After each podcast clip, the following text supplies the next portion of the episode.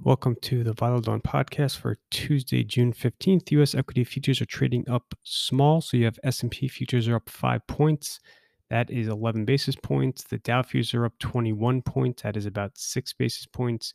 Nasdaq futures are up 18 points. That's about 13 basis points. So very mild outperformance in the Nasdaq this morning. Um, mild gains across the board in the big US equity futures indices. Looking over at Europe, the major indices are trading up about 30 to 50 basis points. You are seeing underperformance in cyclical stocks, so basic resources are off about a percent and a half. Banks are down about 80 basis points, and energy is seeing some selling pressure as well.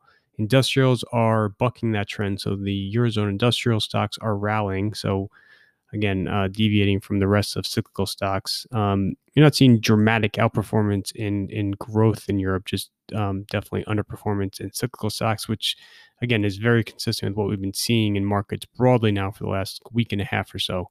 Um, Asia was mixed overnight. You saw selling pressure in Hong Kong and mainland China. You saw gains in Japan, Taiwan, um, and Australia and India. So very slow morning again. Really no major incremental news at all. If you kind of look at all the big, um, you know, buckets of the big macro topics, um, you know, U.S. infrastructure spending, economic data, earnings, monetary policy, COVID, very, very minimal incremental news on any of those subjects to really kind of acknowledge this morning. Um, you know, just running through some things quickly. The this bipartisan um, infrastructure agreement that was struck among um, a group of ten senators those 10 senators are now kind of in the process of selling that deal to their various constituents on both sides of the aisle. Um, you know, reports are mixed as to how um, how it's being received. You know, you had Bernie Sanders come out overnight and say he's would not uh, would not support it. That's not really that surprising. Um, you know, I think from the perspective of markets, again, they don't see a very clear political path to a large increase in taxes. That's kind of all the market cares about. Um, so again, you know, as it's as it's been the case now for a while, it looks like you are going to see something along the order of 750 billion to 1 trillion over 10 years of physical infrastructure spending um, without large tax increases or nothing.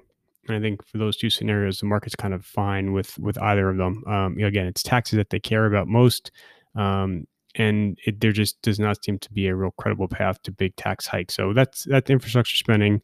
Um, no major incremental economic data out this morning. You do have the US PPI coming out in a couple of hours. So this is the latest inflation figure in the US.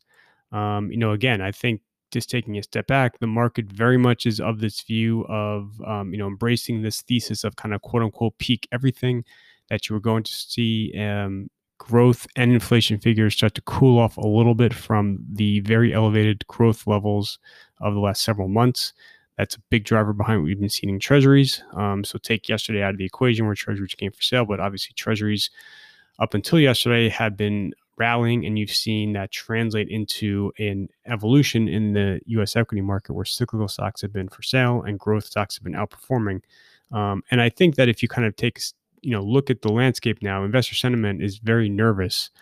Again, largely having to do with positioning, whereby um, you know I think the consensus portfolio setup was um, was condition or was positioned ideally for a continuation of the markets to trade sideways in this range bound price action with cyclicals leading growth and you've seen now the reverse take place so the markets are threatening to to break out of their ranges And as that kind of has already has broken out of its range um, with growth stocks leading cyclical so obviously the Fed will be the big determining factor tomorrow. Um, you know, I've, I've written a lot of preview comments about the Fed, but you really are going to have kind of two components of the decision.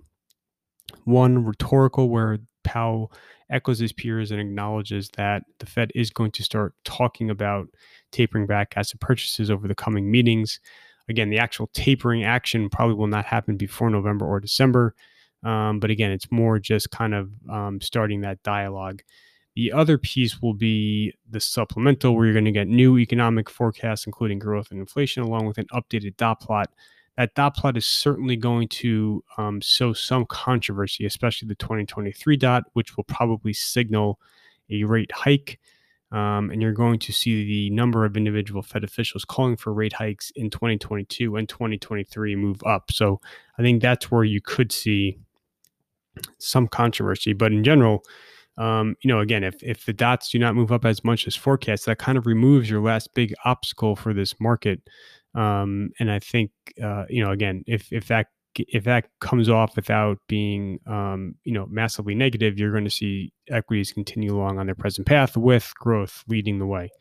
Um, so again, that's just kind of the, the, the backdrop for this morning. Everyone's just really waiting for the Fed tomorrow afternoon. I suspect it'll be extraordinarily quiet before uh, until then. Um, you are going to have the U.S. EU hold a summit meeting today. Um, they've announced a settlement of kind of one of the biggest areas of trade contention, the aerospace subsidy issue with Boeing and Airbus. Um, you know, that was largely expected. You saw a lot of media reports over the last several days that they would reach some type of an agreement on that on, on resolving that trade dispute. Um, you know, again, I think this tour throughout Europe with Biden um, is is an effort to kind of tie up all of the various different areas of disagreement from the Trump era in Europe and then refocus the attention on China. So, know, Biden very much is maintaining, if not, um, you know, expanding Trump's policies against China, but clearly reversing um, some of the acrimony that was directed toward Europe. And I think that's the main takeaway from this meeting that uh, you know this tour throughout Europe, which wraps up tomorrow with Biden's um, summit with Putin. So, other than the PPI in a couple of hours, you have the EU US Summit. You're going to see a lot of headlines out of that. Um, another busy, very busy day for sell side conference presentations. And then Oracle earnings after the close. Those are all the major reports for today. Um, you know, you did see yesterday, just going back to some of the sell side conference presentations, JP Morgan cut their 2021 net interest income guidance. Um, you know, again, I think you could read into that that they cut it for kind of you know quote unquote good macro reasons. So credit card borrowings are still very low because consumers are still so flush with cash from all the stimulus payments um, along with an improvement in in the employment backdrop. And so they're borrowing less um, on their credit cards and that those lower that lower loan balance is leading to the reduction in net interest income. So you know somewhat positive from a macro perspective negative obviously for the industry. Um, and then trading um, you know, certainly cooling from the from the extraordinarily um, elevated levels of the last several quarters, which is not entirely unexpected. Although the cooling may be a bit more than um, forecast. So that obviously this market has been kind of in an anti-cyclical mood for the last several days, and so the you know the J.P. Morgan update um, on Q2 trends yesterday obviously didn't really help sentiment all that much. Um, but you're going to see another very busy day of sell side conference presentations. So that is everything for today, Tuesday, June 15th. Thank you for listening.